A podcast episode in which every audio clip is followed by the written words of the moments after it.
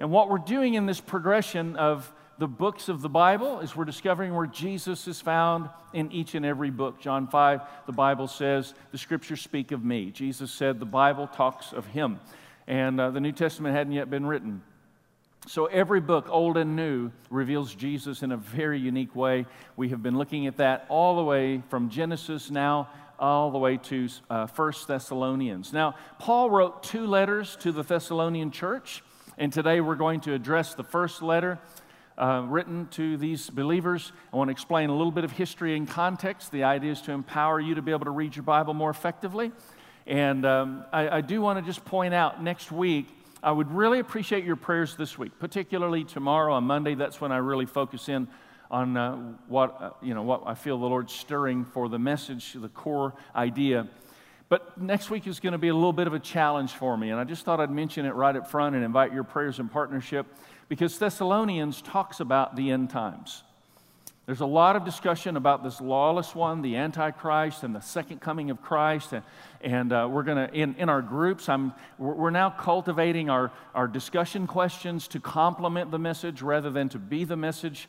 And so uh, these next few weeks for those groups that do those q&a uh, for our community groups that do uh, sermon related stuff. I'm, I'm, cultivating and developing that. I'm going to have a rather extensive blog next week.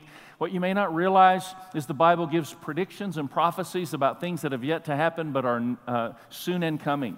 There is a, uh, there's a, a, prophecy, and we'll probably talk about this next week, of a specific mountain that Jesus is going to stand on and that it is going to divide. Literally, there'll be an earthquake, and the mountain will divide in Jesus' second coming reign. And the, the wild thing is, somebody actually tried to build a hotel on that mountain, and you're never going to guess what happened. They did not allow them to build a hotel on the mountain because there is a fault line that goes down the middle of that mountain in Israel. Uh, in, in, you understand, like that fault line actually runs the exact distance and the, the exact location, east to west, north to south layout that the Bible prophesies is going to happen. How many believe the Bible says it is actually going to come to pass?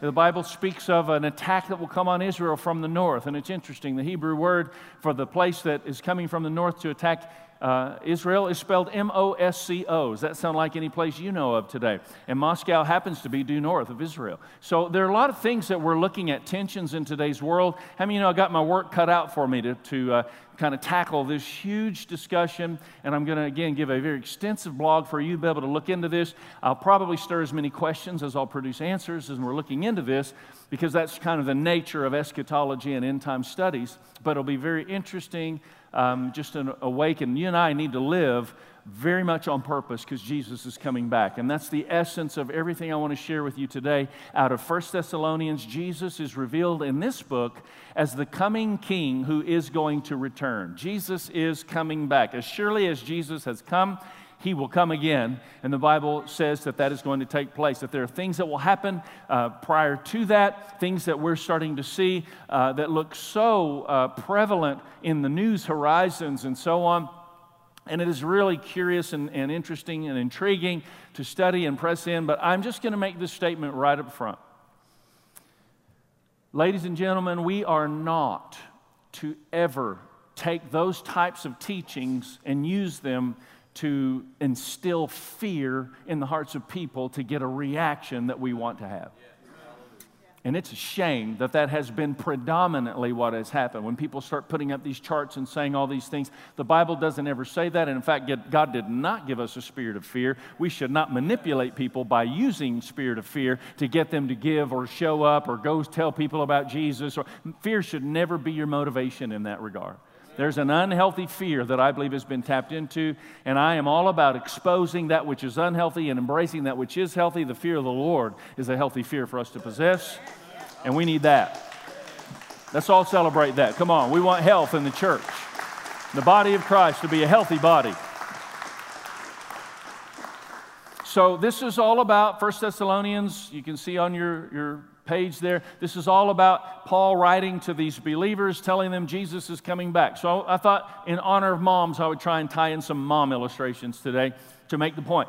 Um, so, how many of you, your mom ever told you to clean up your room? Can I just see your hand? Raise your hand if your mom told you to clean up your room. How many of you did not clean up your room more than once? I, where are my kids? Because I need to see some hands being raised. Okay, how many of you know there is a big difference between mom saying, I want you to clean up your room, and mom saying, I want you to clean up your room, and I'll be back in 20 minutes to see how things are going. Right? If you know she's coming back, it changes your disposition about what you've been asked to do. If you know Jesus is coming back, it will change your disposition about what God has asked us to do. This is important. This is a very important element for us to understand. You and I are not called to live our lives on accident. You and I are called to live our lives on purpose. You have an assignment from God. Something in the heart of God makes you necessary. There's something God wanted done that brought you about. Do you understand? Your mom and dad might not have planned you, but God planned you. So, the awareness that Jesus is coming back will change our perspective. And largely, this is a lot of what Paul is saying as he's communicating and laying this out. Now, understand that Thessalonica, this city, it was a uh, seaport city, a bustling seaport city. It was a very important communication and trade center. It was the largest city in Macedonia, a very um, predominant, prevailing presence of a community. And uh, that's an important thing for us to realize because what happened, again, history context, just a little bit in these books so that when you go back and reading your Bible, you can find all 66 of these messages online, hear a little history context, how Jesus is revealed and what the key revelation is that we're bringing about. But what you need to understand, Paul goes into this city, and he, as uh, typically is his, is his mode, he starts sharing the love and the life and the power of Jesus Christ, and he wins people to Christ. How many of you know that's what God's called us to do? And so we're called to go, now go about this in, in a way that, that is accommodating to our gift. How many of you know some people in this room are loud, like me? Uh, some people in this room are not so loud. How many of you are not so loud? Raise your hand. I know it's a very hard thing for you to do. And I ask, because like the loud people are like, yep, that's me, right? And the quiet people, they're just like, yeah, that's me. And so, uh, you know, your gift and your, your wiring and your mechanism, I want you to understand something. God never wants you to be something you're not. God really wants you to be something you are. And, and you've heard before, you know, like actions speak louder than words, right? So, your testimony of your lifestyle and the expression of the love of Christ is sometimes a better sermon than a loud mouth like me that just wants to tell everybody everything. You recognize that. But sometimes they need to be told. So, what we need to learn to do is cooperate with who we are and understand that this is a really important assignment from God and be about the business of the Father on a regular, ongoing basis. So, here's Paul, and he comes into this community and starts winning people to Jesus. And after he begins winning people to Jesus, riots start to break out, death threats start to come. This is a, a pretty big uh, situation that's unfolding and taking place. People are fearing for their lives. It's interesting when you're looking at these letters that we're going through in the New Testament. If you just take a glance through the book of Acts, what you'll find is there's snapshots of where the letters are coming from. And in this case, you can find that snapshot in Acts chapter 17. And it talks about how Paul narrowly escapes with his life. And so here he is in this community, and he's, he's walking all this out, sharing the love and the life of Christ. People are coming to know the Lord. And, and largely, what, what would really help us to understand when we're reading the book is he's largely speaking to Gentiles. He's not talking to a lot of Jews. His, his converts, primarily in this community, were not from the Jewish community, but rather from the Gentiles that were given to great expressions of paganism in many ways. And so that's why we start to see where he's trying to clean up their lifestyle in the book. And it makes sense when you start to see that. Um, how many of you can identify with you grew up in church? Can I just see, raise your hand, if you grew up in church? How many of you, uh, like you came out of a pagan lifestyle, you didn't grow up in church, right? You understand what I'm saying. I'm using a term there kind of facetiously, but you do recognize like those are two different perspectives, two different cultures, two different paradigms. God's addressing all those paradigms. But here's the thing every one of us needs to understand God doesn't merely want to address the actions of our lives, He wants to address the motives of our heart. That's why every book is applicable in everybody's life. You can do the right thing with a wrong motive and not be pleasing to the Lord. You can do the wrong thing with a right motive and God be drawing you deeper into his purpose through the whole thing. I mean, it's a really wild scenario, but ultimately what we need to understand that man looks on the outward appearance, but God looks on the heart. And so God's always trying to reach into the heart And uh, ultimately, this letter is now being written as Paul had to flee for his life, and all these recent converts now are fearing for their lives. And so that helps us understand a little of the, the context. The purpose for his writing the letter is revealed. Um, as you read through this, you'll find different things. For instance, in 1 Thessalonians 3, he's encouraging them in the midst of these great trials and tribulations. In the next chapter, he's talking to them about how to uh, live a godly life, have instruction for godly living. And then he gives assurance and hope uh, for life and for death. How many of you know there's hope in life? God is able. And how many know there's hope in death? I mean, it's an amazing thing. Jesus changes everything. And that's his declaration in chapter 4 as he's saying there's hope in both life and in death before Jesus returns. And Jesus is coming back. So here we are. Outsiders of the religious movement of Paul's day are drawn into the love of Christ and the purposes of God. And we're going to pick up in uh, 1 Thessalonians 1 as they're having this intense fallout. Now, Paul begins to write, and there are three things I want to try to mine out of this, unpack out of these few verses with you today, starting in verse 4, 1 Thessalonians chapter 1. For we know, brothers and sisters, loved by God, that He has chosen you.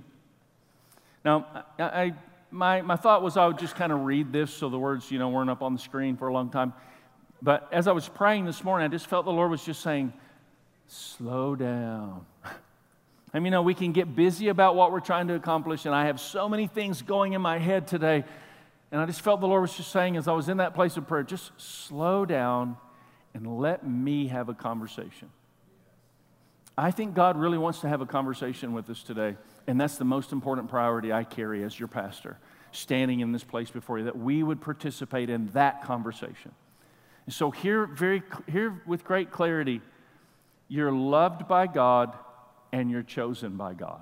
So let's say that together. I'm loved by God, I'm chosen by God.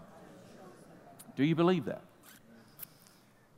And, and, and I believe many times, isn't it true? Like those of us that are committed to having devotions. How many of you have a regular devotion? Can I just see, raise your hand if we can see you regularly read your Bible? So, you know, that's, that's a good number of us in the room that do that. But even if you like read your Bible regularly, but you don't really pay attention to what you're reading or what God's trying to say, then what's the use? I mean, really, you're not just reading a book, you're sitting with the author. So take the time. Like reading without reflection in the Word is like eating without chewing at the dinner table. Okay, take some time to reflect on what God is saying. He's trying to have a conversation. The very thing that I'm having to kind of navigate through personally right now, that's what we need to walk out in our devotion life. So turn the page, stay in the Word, and listen to what God wants to say. So here you are, loved by God, chosen by God. That'll be the first thing we'll talk about. Then, verse 5 because our gospel came to you not simply with words, not just a chatter, but also with power, with the Holy Spirit and deep conviction. So we need to understand the conversation of God, the power of God, and the conviction of the Holy Spirit. He goes on to say, You know how we lived among you for your sake. You became imitators of us. That's probably going to make you a little nervous. It does me. Look at me, follow me, do what you see me doing. If you want to know what it is to be a Christian, how many of you are not comfortable with making that statement to your coworkers every day? Uh, so recognize that's what he's saying. You became imitators of us and of the Lord, for you welcomed the message in the midst of severe suffering with the joy given by the Holy Spirit, and so you became a model to others. So follow our example and become the example that God wants you to be. So, those are three things that I just felt the Lord was wanting to really talk with us about today and to understand as we sort through this. And the most important thing, you know, again, love is our source. The most important thing, you can bring the words down the most important thing that, that we can bring a focus to as we are uh, looking at the element of the nature of God is God is what? He's love. God is love. The person of love is God your Father. So you notice that's where Paul starts with these people who have no framework or basis uh, of, of religion's teaching or, or the law he starts with that element because that's what Jesus brought. Let me just mention a couple of things. I didn't put them on your card, but I wish I had. I was thinking about them this morning. You might want to write these down uh, on your note card there, just things to reflect on. Uh, God does not love us because we're so doggone lovable. How many of you know We're not very lovable at times. Yeah, you can relate. I can relate. We can relate. God doesn't love us because we're so lovable. God loves us because He is so loving. That's why He loves us. What that does is take a whole lot of pressure off of you. Like, you don't have to earn something, you don't have to pretend anything. Just recognize it's the loving nature of God that draws us into the deeper purposes of Christ. And then, this is really important. When you settle, because this is what Paul's saying to these individuals who have no framework of this, like, oh no, you know, God, we've heard all the stories about God and we're scared of God. And like all of a sudden, no, He's your Father. He loves you. He wants to draw you in and empower you. And so, understanding God loves you. This is important. And when you settle the issue of God's love in your life, you will finally stop living for the approval of others, and your, the voices of your critics will no longer slow you down. That's a big statement. That's a really important thing for us to hear. How many of you have critics? Of course we do.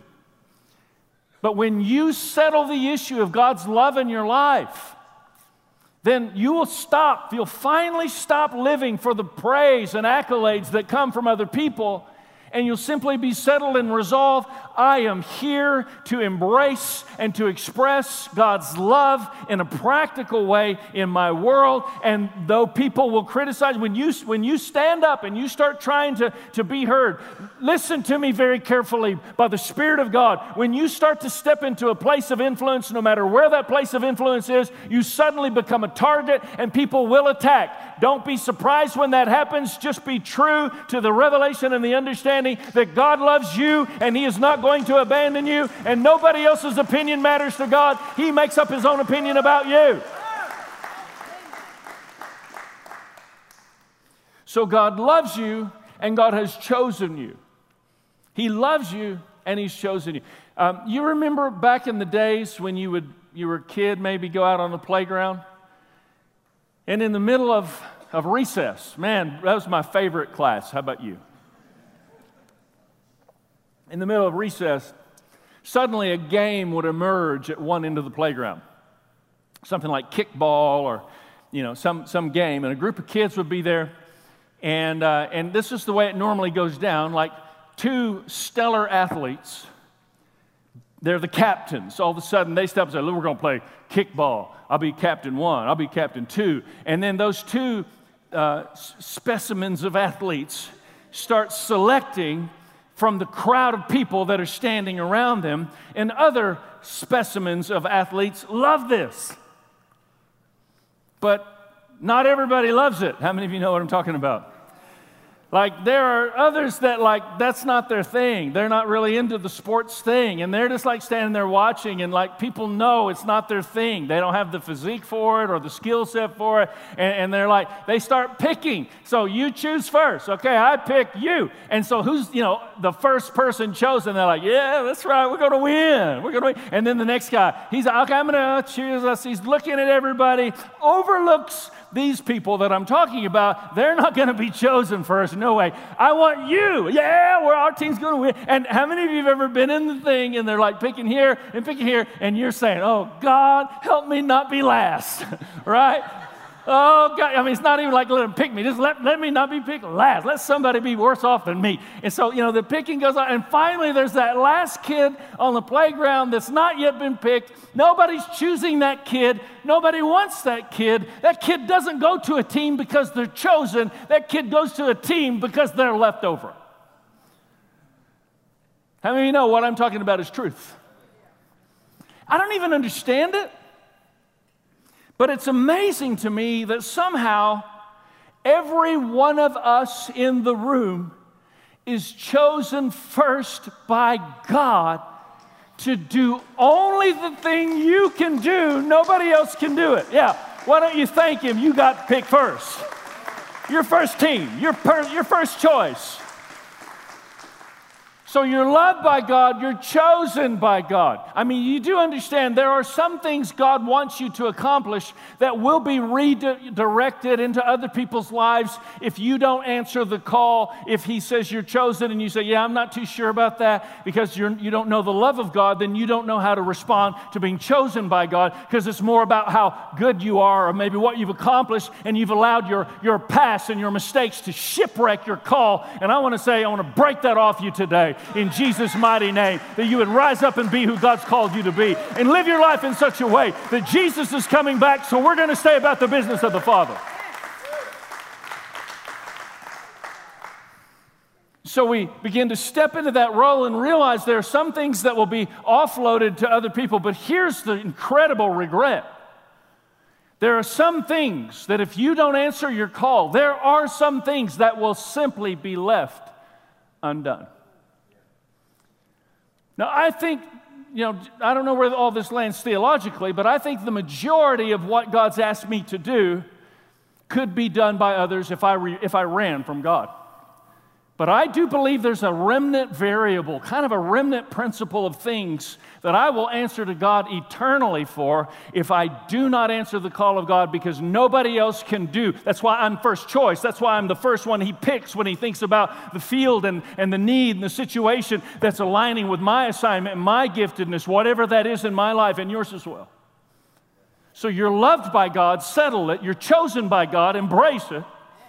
And the second thing that we see about this is that the Holy Spirit empowers us with deep conviction. Like you're hearing me right now more than hopefully just I'm trying to give you a compelling argument. You do understand there's something deeper than even my intentions that I'm speaking from today, as there are eternal convictions that are structured within me that drive me to get up here and sense the passion of God and the power of God and the conversation that God wants to have with each and every one of us. That's why I'm here. I'm not here just to do my best for you. I'm here to serve His heart, to, to fulfill His wishes, that the conversation of God will be awakened in your life. And I declare right now in Jesus' name, there's some people in the room that have been neglecting the conversation of God, but you are suddenly going to be reawakened to the conversation of God, of that which you thought you missed, of that which you thought was gone. He's a God of second chances, and He brings it back around. Wake up to the person purposes of God. With deep conviction, write it in if you would, your first blank. We live from a very different perspective when we surrender to the eternal purposes of God. God's not afraid of the pleasures of this world. He's not afraid of the pleasures of this world. There are pleasures of the world that actually are God's plan and God's idea. He made them that way. Like there are things that, that will please your senses and you'll enjoy delightful conversation and, you know, ski slopes or whatever your thing is. God's not afraid of that. But don't let creation take the place of the creator in your life. Don't worship the wrong thing and give all the resources of who you are to going and enjoying the things that you like. Let him be your first affection so you're answering the call of God in your life and you're structuring your life according to the priorities of God, the way you live, the time that you're allotted, the way you spend your money, the way you walk out all your priorities. Let the priorities and the heart of God be at the center of everything that you're structuring in your life. Amen and amen. Thank you. So we all live this very different perspective, a sense of conviction, not just preference. Come on, not just preference. I'm talking about conviction. I love the way the message describes this. It says, 1 Thessalonians 1 5, when the message we preached came to you, it wasn't just with words, something happened in you. Do you hear that? When the preaching was happening, something was happening in the people that were listening. Here, such a great declaration. The Holy Spirit put steel in your convictions. Some people in this house need to stop wavering through moments of temptation and rise up in a place of great strength because God did something in them and established steel in their convictions. I believe I want some of that. How about you? I want some of that unwavering, unrelenting, I mean, unmerciful love and strength and power and anointing in our lives. Jesus really does want to reign unchallenged on the throne of our hearts. There is a throne in your heart. Jesus wants to reign there unchallenged. And you have to hold his seat when other things try to take his place, and other things will try to take his place. And as soon as you conquer one thing that tried to take his place, you'll be introduced to something else. It's just the nature of humanity. It's the nature of fallen humanity where we're constantly navigating through a sense and a feeling and a pursuit of significance and all those things that are deep within us, a software kind of running things. Listen, I promise you, what you're doing is not what you're doing because of obvious reasons. I, it's not even obvious to you. You might think it's obvious. How many know there's a subtle software deep within you that's, it's changed, that's constantly moving the mechanism? I, I, shared this. This is a little embarrassing, but, but I don't mind. Um, we were talking in our executive team meeting last week, and I said, I said, you know, we, we walk across the, the campus, and like, I mean, there are 700 students on our campus, so there are people everywhere, parents in the morning, and, and I don't know why but I like, hi, hey, how's it going? Good to see you. Arm around, high five, boom, down low, up high. I mean, I'm like, boom, shaka. You know, everybody, I'm walking through, and I'm like, I'm just like, Mr. Hello to everybody. And so we're having this conversation, and I said, you know, I think that our dysfunction actually drives our gift more than we realize. And maybe this feeling and this deep sense within me of maybe pursuing affirmation, or I don't know. You know, I, I mean, I don't know that I have this figured out, but I bet your gift, whatever your greatest, because I mean, no, that's a strength. Like people feel touched, loved, encouraged. But I bet whatever anybody's gift in this room is, at the seat of that gift, at the deepest component of that gift, is some issue of dysfunction that's producing the operation of that gift. And you don't even know why you're doing what you're doing. But God actually will take that and begin to use it for His purposes. I mean, it's just wild. When you think about that, like He's really able to do way more than we realize. And with that in mind, that's the third point you follow our example, then you become an example for other people to follow. It's a great statement. Write it in. Honoring God will cause your life to flourish and be an example of blessed imperfection for others. Blessed imperfection. Isn't that a great way to say it? As I was preparing this and thinking about it, like, that's just a great way to make that declaration. Honoring God will cause your life to flourish, and you'll be an example of blessed imperfection for others. Have you ever just had a conversation with somebody and there was something so pure about their life, so seemingly uncomplicated about what's going on inside them that it spoke to you and drew you to it? You, you, you, you know those people? Like, they're hard to come by. Would you agree? Like, it's hard to find people that don't have just a prevailing mass agenda that they're cooperating with, but rather they're just saying, all right, no agenda, just open, transparent conversation, relationship. I mean, that's what God wants to do in you. Not that you have it all together, not that you have it all figured out, but that your desire, your true desire, like your heart beneath your heart, your desire beneath your desire, begins to be awakened to the purposes of God, and you're led by the Spirit of God at the very thing that's the core central seed that's producing the fruit of your life, and people will perceive that and they'll be so drawn in.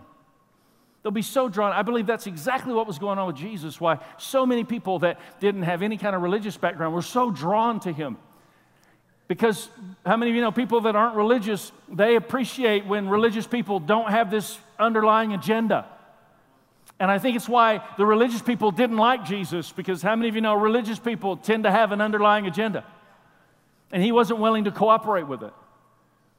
God help us to be more like Jesus in all of this, that people would be drawn in.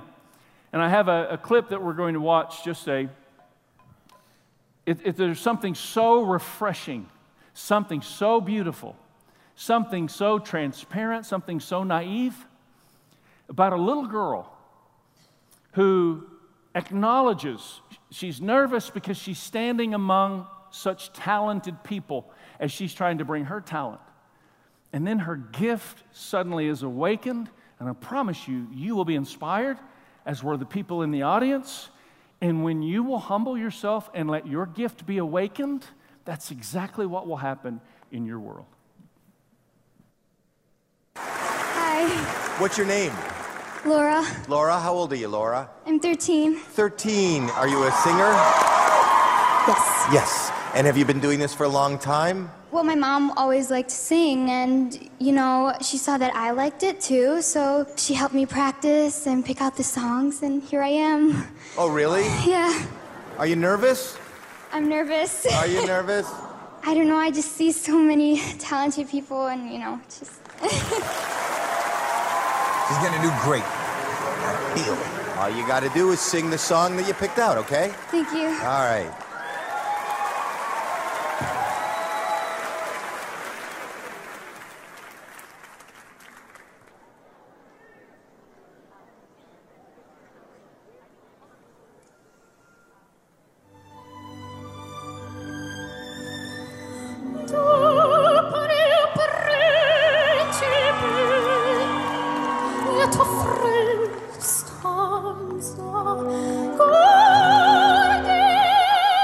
She's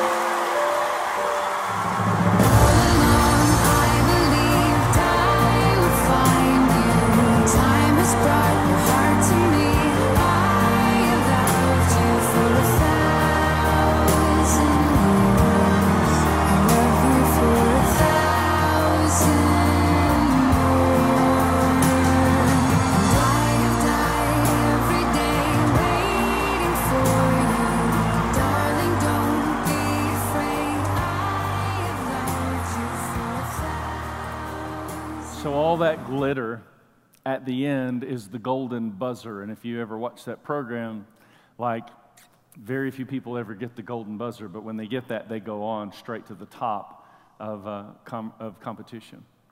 Here's the thing, and I just want you to, to think in these terms today. Like some of you wiping away tears, some of you are clapping your hands. Like, I don't know if you realize, but Laura couldn't hear you clap.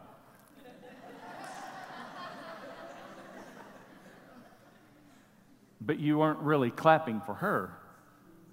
You were clapping for you. Because you were inspired. And you're saying, I'm with this. I'm with the expression of a gift that moves people to action. And I just want to say, we need to live our lives in such a way that Jesus is coming back. We need to live our lives in such a way that in true humility, we express our gift. Your gift may not be a microphone. Whatever your gift is, figure it out. Give yourself to your gift. Give yourself to the gift that God gave you and allow Him to awaken it on a brand new level. Allow Him to awaken it in a place of incredible compassion. Allow Him to awaken it in a place of true humility. God humbled himself completely to come and live and die so that you and I would be awakened to true life, not mere existence, truly living. So, Lord, I know that you really are having a conversation in this room. I sensed early this morning that you just wanted us to open our hearts and we'd begin to hear from heaven things within us would start to be touched by the hand of God. And when the hand of God begins to touch the things that are within us, we begin to be awakened to something well beyond us. So stir us, Lord, I pray. Speak to us, Lord. Help us, God, to walk from this room into greater places of conversation with you all week long, carrying God's presence into a real life forum, whatever that is, in each and every one of our lives.